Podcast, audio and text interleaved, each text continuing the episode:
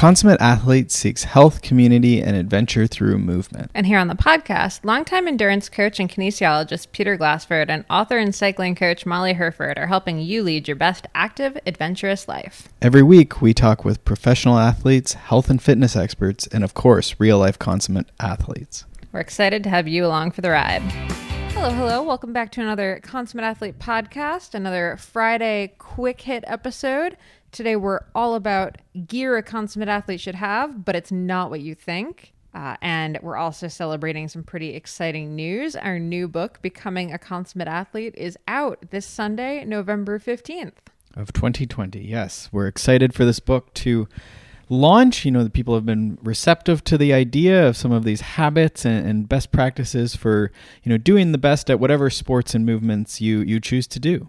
Yeah. And I mean, I really think the book is going to help people, you know, not just improve their training and sort of fit their lifestyle around their training, but also, you know, just kind of lead to a happier, healthier lifestyle in general. You know, whether you currently don't have time to put in, you know, ten hours a week or eight hours a week or whatever into your sport because life is a little hectic. I think there, there are still a bunch of tips and tricks in here that are going to help kind of put you on the right direction so that when, when you can get back to training, you're sort of really set up for it. That's right. Yeah. There's a, we, last week we did a supplements uh, podcast that sort of drew from that chapter. So there's a chapter that sort of helps you choose supplements and be smart about supplementation. There's certainly a nutrition chapter that talks about, you know, as you would imagine, whole foods and, and this sort of stuff. But again, trying to sort of choose the, the diet for you. And then this week we're looking at gear here on the podcast. And yeah. and just choosing gear wisely, given that, you know, we're suggesting you do a, a many different sports. So this does create a gear challenge, especially for those that are like us and, and live in, you know, sort of compressed spaces, condos and so forth. Yeah. Uh, speaking of condos, the chapter before the one we're talking about today is sort of all about the idea of organizing the gear that you already have. Uh, I make the condo joke because, you know, a lot of it is sort of in reference to Marie Kondo's Uh, really great decluttering books and, you know, her idea of sparking joy. And, you know, a lot of what I've talked about in organizing your gear is the idea of paring down and just having the gear that, that really works for you. And I know this year in particular is a little weird when it comes to what gear to buy. I know Peter was on like a mission earlier this year to buy all of the weightlifting equipment for our very small condo. And we had a lot of, um, discussions and debates over whether or not a hundred pound dumbbell was in fact a reasonable purchase. Turns out it's relative relative to me, it's a big dumbbell. So we opted not to buy a single one hundred pound dumbbell, but still not sure. Still not sure. I was talking to a client today and she was saying that, uh, like she's at university and, um, yeah, I guess the, the guys down the road, like, and I imagine this is common, you know, because they can't go to the gym. They all have barbells in in the the frat houses, the houses, the what do you call these condo, the student student housing, right? And I can just imagine how many barbells are getting, you know, thrown into people's faces, onto tables, through walls, and so forth. It dangerous must, be, must time. just be cr- dangerous. Well, I mean, it is, but dangerous times at school for that reason. I live in fear. Peter has a seventy pound kettlebell and he does kettlebell swings every morning while I'm doing yoga, and I live in fear of it just going. It yeah, no, me, that, it, it like actually happens that I do it, but you're living in fear that like I'm going to throw it through the glass doors. Into me, into the dog, into the glass. Well, it could go a lot of different ways. Yes, yeah, so that's definitely gear. Uh, um, so what made me what made me want to write this chapter was really the the fact that we know so many people who won't start a sport because they don't have exactly the right gear. Right? Like, oh, I can't go fat biking in the winter because I don't have a pair of thermal bib tights, or I can't go out for a stand-up paddleboard because I don't own a stand-up paddleboard. Yeah. And maybe on the flip side, you know, I tell throughout the book, there's stories that I've taken or, or amalgamated from clients, at least, you know, kept them anonymous, certainly. So no clients should be worried. Um, but, you know, I have a lot of clients that are fortunate in their, you know, their, their socioeconomic status. And so they're able to get a lot of stuff, but this can almost become, you know, we, we either are, ter- uh, you know, sort of, uh, what's the word I'm looking for? We're sort of, you know, we won't start something, as you say, because we don't have the right gear, or we have so much gear and stuff that it's just in a disarray. It's disorganized. It's hard to choose the correct bike. We don't have the exact bike we need. And this becomes, you know, almost like the same problem, but in a different form, right? You know, it's yeah. lack of choice or par- paralysis by choice, right? Yeah, for sure. And we wanted to put this episode out right now because we know a lot of people are, are gearing up for winter here. And, you know, that might mean you're considering, you know, if you should get a smart trainer, if you should get a fat bike, if you should, if you should invest in new cross-country skis and, you know, all of the small gear that goes with them, right? Do you need the purpose-built fan for the trainer? Do you need the winter tights for the fat bike? Do you need a full-on Nordic ski suit for the the skis? Um right. You know, the list can kind of go on and on. So I wanted to kind of present just the the framework that we use when we're thinking about what gear to bring into the house. Okay, and there's eleven items today. Are you going to give a, a all of them? Or are you going to tease them? What is your what is your choice? I think you know what I think we're gonna give we're gonna give it all away here. We're gonna we're gonna talk through all okay. eleven. She's flipping through. I'm flipping, flipping through. You can through. Hear the pages. This is a this is a pre-copy book, so not exactly the one you'll be able to order on Sunday. There'll definitely be Kindle edition, you know, or or well, just it's, I guess it's just Kindle. You can't do like Kobo or something, but yeah, yeah, or or in, certainly in paper. Yes, and I will say I'm going to go through these pretty quickly, um, and there's going to be there's a lot more to it in the book, so definitely right. So you're sort of reading, reading headings, and maybe we'll pick a few to extrapolate upon. Yeah, exactly. Okay, so the first one sounds pretty obvious, but it has to be long lasting. And this is, I'm going to say, more of a clothing issue, but you know, I know so many people that have just piles and piles of clothing, you know, for whatever sport that they don't really wear because it's, you know, it's got a hole in it at this point, or, you know, it just never fit perfectly, but you got it off the clearance rack at, you know, your Sport Check or Dick's Sporting Goods or wherever. Um, and it just, you know, kind of just crappy quality. I think it probably goes for lots of things, though. You know, I was just looking for my headlamp as the, the light decreases and the, the sh- we just had time shift here.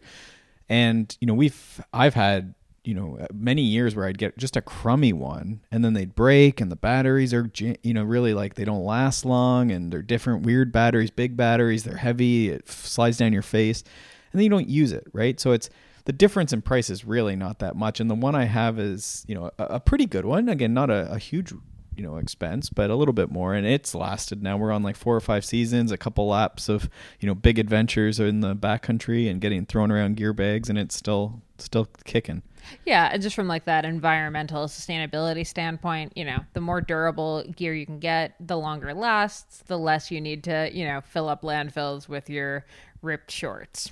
Yeah, we had uh, puffy coats. You know, we resisted, I don't know if we want to say brands, but everyone knows the puffy coat that's, you know, tends to be bought. And we resisted getting it for a long time just because it was a little bigger ticket item. But the other ones didn't last. And these ones have been amazing. And we wear them all the time. And I think we're going on to at least into the second season now. But yeah, they've already been through quite a bit. Yes, they have. Yes. Uh, so the other thing is it has to have at least two uses. So this one, you know, is not going to always be the case. However... Apologies, guys. Peter's just spilled tea on himself. Yes, I was just doing a presentation this past week um, for like a downhill ski organization. Um, and I was talking about our white carpets and I had just spilt like just before the presentation, I had spilt uh, just like it was like protein powder. For some reason, I decided I needed ice cubes in my protein powder. I was like, being experimental. So it was like basically chocolate milk with ice cubes. Just everywhere. D W's watching me, our little dog, and I just like all over the white carpet. And he's just looking at me and then licking the protein powder and then looking at me like I'm a moron. Meanwhile, I was just telling you that, oh, good. I'm glad you already had worked into your presentation that you were going to spill stuff on our carpet. Yeah. Anyway, that's an aside, but so anyway, gear has to have at least two uses or fill a niche that you absolutely like can't fill with with something else. So in, you know, in the case of fat biking, the fleece lined tights are really tempting, right? The ones with the built-in chamois, and sure, they're going to look great, they're going to be cozy, um, but unless you're like super serious and fat biking really frequently, you're probably going to be just fine with a pair of bib shorts and your cross-country ski tights, or, you know, whatever run tights you have pulled up over them. And then you can use the run tights or cross-country ski tights for, you know, snowshoeing or skiing or running or any other thing. Yeah, like we definitely want to, you know, your P S A is usually, you know, you keep the chamois right to the skin, so no underwear and no tights between, which, you know, might be news for some folks. But we don't want to be, you know, picking on people because, and you see this sometimes, you know, cyclists picking on people because they're wearing, as you say, yoga tights or something different, or uh, in cross-country skiing, I've been made fun of, you know, for wearing cycling gear, right? And it's just, it just doesn't matter, right? It's fine. Exactly. We try and like encourage people to try the sport, right? And maybe they get, you know, the right stuff, the the the sport specific stuff as they go. Exactly. Uh, next thing, it has to fit well. You know, I, I know a lot of people, again, you hit the clearance rack, you get something that's like just just like maybe a little too small, a little too big, and then you just don't end up wearing it. Like I can say I wear the same, you know, six run shirts, the same like three cycling jerseys just kind of on repeat because I know they fit well. And I had, you know, in the past I've had drawers full of stuff that didn't quite fit that I didn't want to get rid of because I'd, you know, paid a lot of money for it, but it just didn't fit. So now if I'm going to buy something, like it's going to be super comfortable, you know, it's going to fit the way I want it to fit or it's going back. Yeah. Yeah. It's nice to have minimal choice sometimes too, right? Exactly. Especially in those like the jerseys and the run tops and shorts. Yeah. Um, it has to go with everything. And this one, you know, you can make this, you can maybe argue against it, but I also know a lot of people who end up with all these different colors of stuff because they don't really think through, you know, how it's going to look with, with everything else they own. And now you've got, you know, your lime green bike shorts that don't really match your all like maroon red jerseys. And for some people, you're not going to care, and that's totally fine. But you know, I've had a lot of stuff sit in my drawers because it didn't really match any of my other stuff, so I just didn't actually wear it. Yeah, and maybe there is a spectrum on that, I guess, right? But there's maybe, I'm trying to think of, of examples that aren't like obviously fashion, but you know, it could be, it could be, you know, it just like sometimes getting that wild colored thing maybe isn't something you're going to like long term, or, you know, maybe an argument for keeping more to like your, I don't know, your blacks and whatever. I don't know, right? Like the... Yeah, I think it's just important to be aware of what you're going to wear. Like if you're going to wear whatever wacky colors and you don't really care if things clash, then fine. But, you know, just, just keep it in mind as you're looking through stuff. Don't just buy it.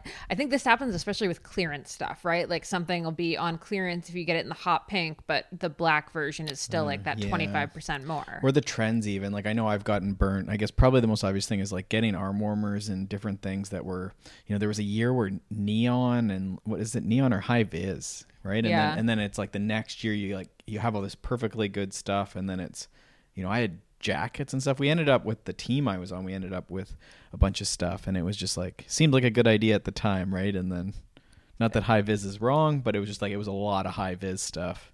Yeah, and you just weren't really into it. I so ride it, a mountain bike most of the time, yeah. So it's a little out of place. Yeah.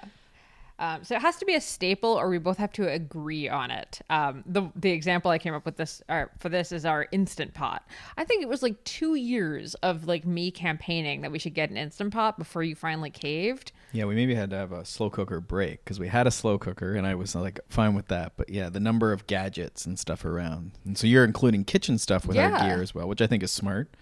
You know, it's the kitchen's important, the cooking's important. Well, and all of this is really just so you don't end up with so much crap that you don't end up getting things done, right? It's sort of like what you said, if you have like five bikes that are back to back to back to back to back in the garage. Yeah, to keep it all neat and clean and organized. Yeah, and same with the kitchen, right? Like if your Instant Pot is jammed behind like eighteen different blenders and other, you know, assorted kitchenware, and it's a pain in the ass to get out, you're not going to end up pulling out the Instant Pot to make your whole chicken and have your like lovely meal. Yeah, or soup, or what else do we use in the Instant Pot? I mean, soup and chicken are pretty much the two yeah, big things. I'm just so amazed at how easy. We just plop a whole chicken in there and it just cooks. Like, we don't do anything else. No, just, it's amazing. Just, it's like I cook a, a chicken with a bit of water. Maybe we put like some salt or spice on it or something. So you know what? This isn't just us. I was just talking to Leah Davison, the pro mountain biker, Olympian, awesome human. Leah eats a lot on... the socials. Yeah. For, yeah. And I was working on an Eat Like an Elite piece for Bicycling magazine about her. And she actually does the exact same thing with a chicken in the Instant Pot. Yeah. It's definitely nice. You go out for a walk and dinner's ready, but. So good. Um, all right. Next thing. Uh, there should be a price limit that, you know, you have to stick to, and whether it's with yourself, you've set a budget, you've gone through your expenses for the year, you sort of know what you can spend on that. Because I think a lot of people get caught up in buying gear, and then suddenly when race season runs or like comes around, you know, travel to races is expensive. Hotels for races are expensive. Race entries are expensive.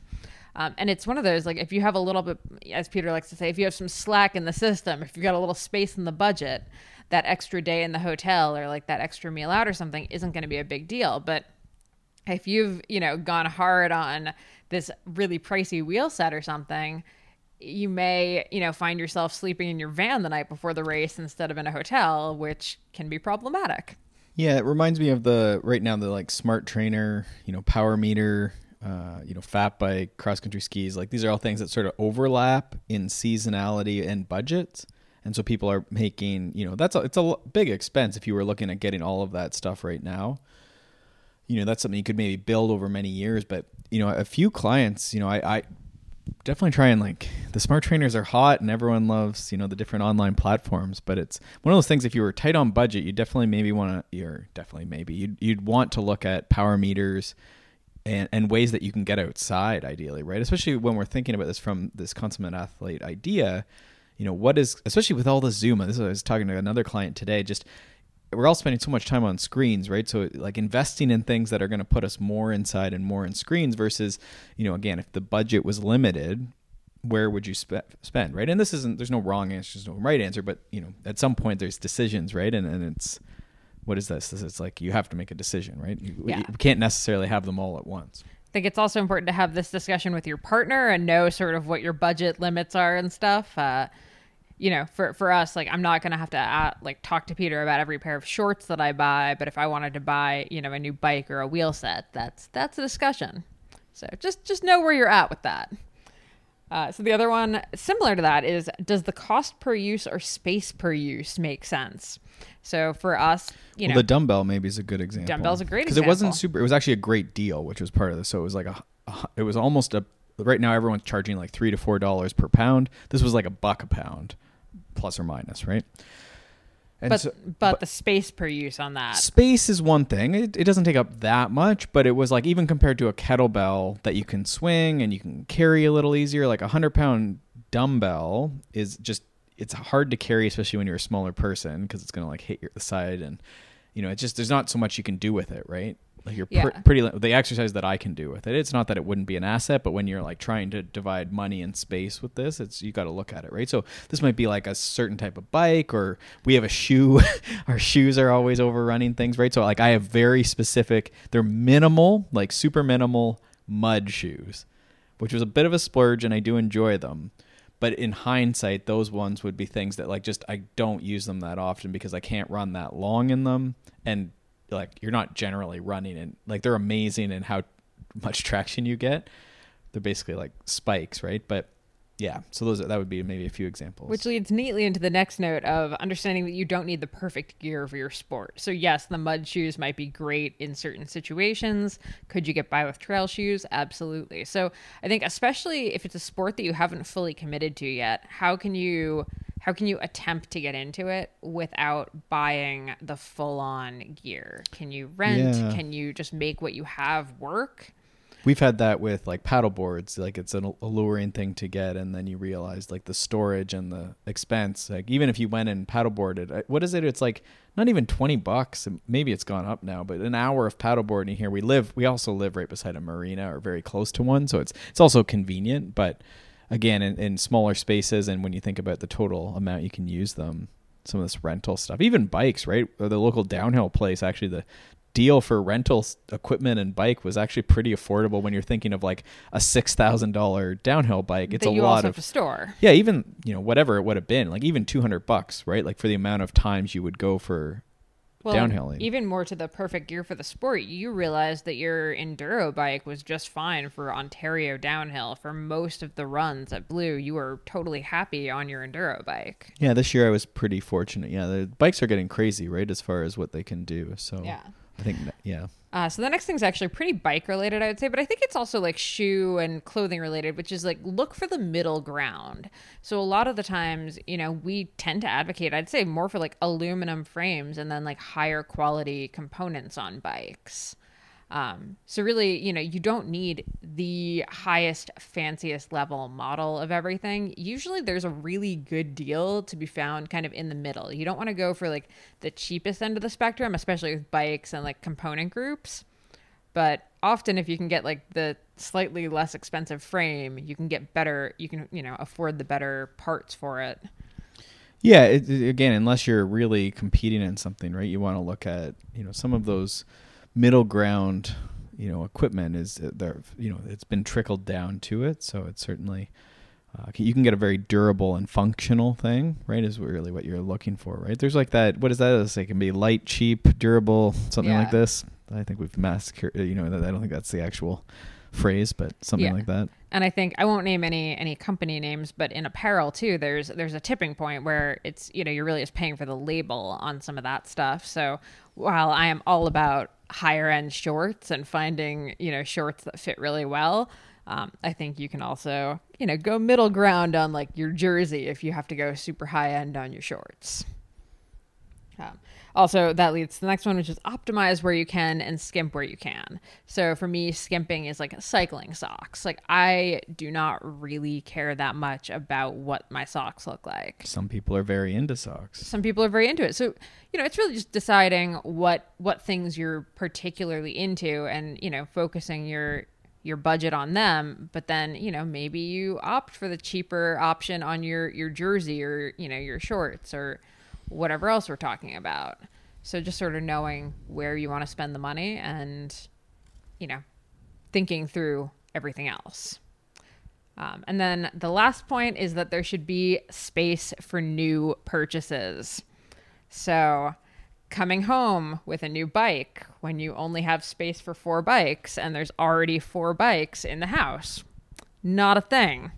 Uh, you know, some people would do a bit of like a one in, one out. So you can't bring a new bike in unless one bike leaves.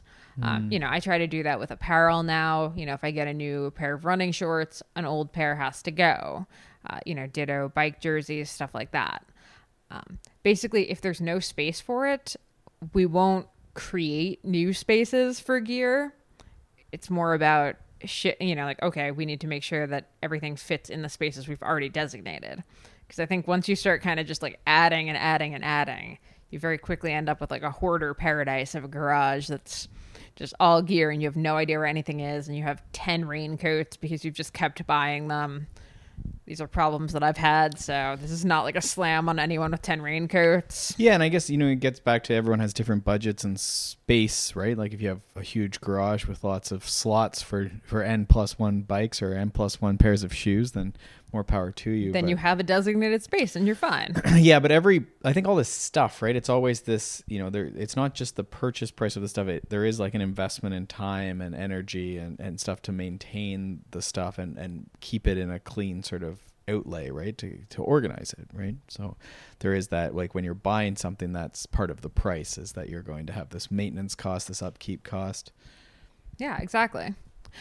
All right. Well, that's the eleven ways to look at buying new gear. Hopefully a couple of those kind of made you think and, you know, whether it's rethinking a new purchase or realizing you need something, what, whatever. Um, yeah, we're we're super excited about everything else in the book. Uh, the the gear section is just honestly my personal favorite to write. And, you know, there's tons of other tips in there.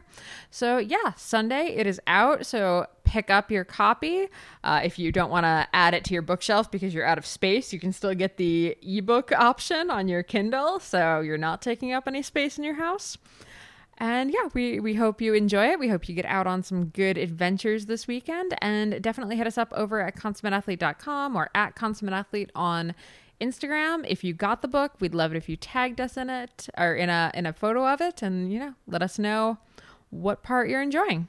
All right. Enjoy your weekend. Bye guys. Thanks so much for tuning into the Consummate Athlete podcast. If you enjoyed this episode or any of our past episodes, please do us a huge favor, leave us a rating or review wherever you listen to podcasts. It really helps us bring on, you know, great new guests and yeah, we'd also love to hear from you. You can find us on the interwebs um, at consummate athlete dot com, at consummateathlete on Instagram. Uh, and I am at Molly J. Herford on Instagram and Twitter, and Peter is at Peter Glassford. Thank you so much for tuning in, and we will see you next week.